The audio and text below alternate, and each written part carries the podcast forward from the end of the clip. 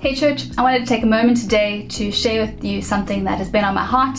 Um, when I first got saved back in the early 2000s, there was a craze going on at the time with these Christian embroidered bracelets, and there were three that were really popular. Uh, one said WWJD, What Would Jesus Do? One said Push, Pray Until Something Happens, and the last one was Frog, Fully Reliant on God and it seemed like every young Christian at the time had at least one or all of these bracelets. Um, I myself had a WWJD one, and it was a visible reminder to me of my decision and conviction um, to pursue after Christ. But what often happened was that it would be used as a tool for emotional blackmail uh, by friends who would uh, try and guilt me into sharing chocolate or chips with them. Um, and so, while the heart of the bracelet may have been uh, sincere, they quickly became uh, cliche and they quickly um, were used to guilt people into um, changing actions that weren't coming out of a overflow of the heart. And um, yeah, just as I was reflecting on that bracelet in the last few days, I just was struck by the importance of the question it poses and how countercultural it is to today's society. Today's society is hyper individualistic. We are constantly told to live our best life, to pursue your dreams, follow your heart, um, discover your personal style and your express your identity. Um, and there's a lot of self, self, self, me, me, me, and elevation of who I am as opposed to elevating Christ. What I see in scripture is a call to be God's disciple is to deny yourself, take up your cross, and follow Him.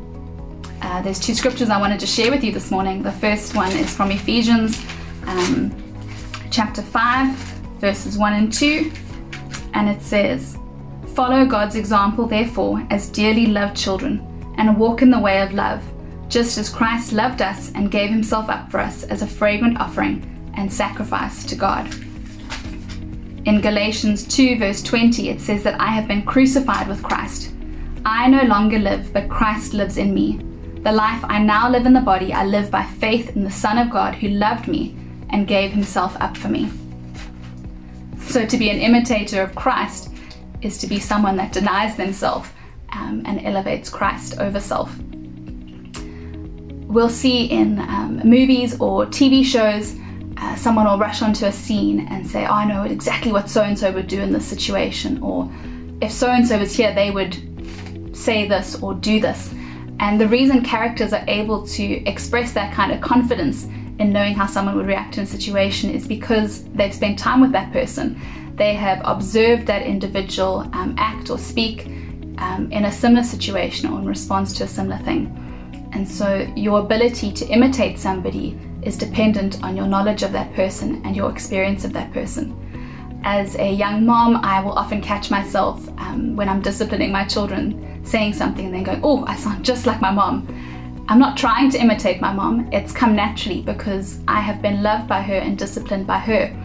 And because of the influence that she has had in my life, it has become natural um, for me to express or act in similar ways to her. And so the same is true for your walk with God.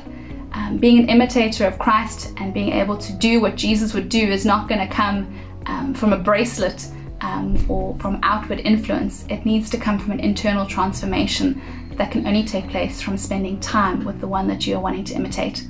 By spending time in prayer or spending time in the Word, um, getting to know Jesus, abiding in Him, experiencing Him, and then uh, going and living that out in your day to day life. And so that's just the encouragement I wanted to leave with you guys today. Um, yeah, there's a, an old Casting Crown song that said something along the lines of God's got to change your heart before He changes her shirt. Um, and so, yeah, God wants to change us from the inside out. And so that can only happen by spending time with Him. And so, would you choose to prioritize that today? Um, I just want to pray for us. And um, yeah, I hope that this has been an encouragement to you. Yeah, Father, the idea of choosing to be an imitator of Christ in today's society is one that is controversial. We live in a society that tells us um, to elevate self, but you call us to deny ourselves, to die to self, and to live for you and to live like you. Thank you, Father, that you don't leave us to do that in our own strength or in our own wisdom, but that you've given us a roadmap in Scripture and that you empower us by your Spirit, Lord. And so I pray for us today that you would give us a fresh conviction um, to want to know you more, to experience you deeper, so that we can glorify you more in the things that we do and the things that we say, so that you would be made great in us and through us, Lord. I pray this in Jesus' name. Amen.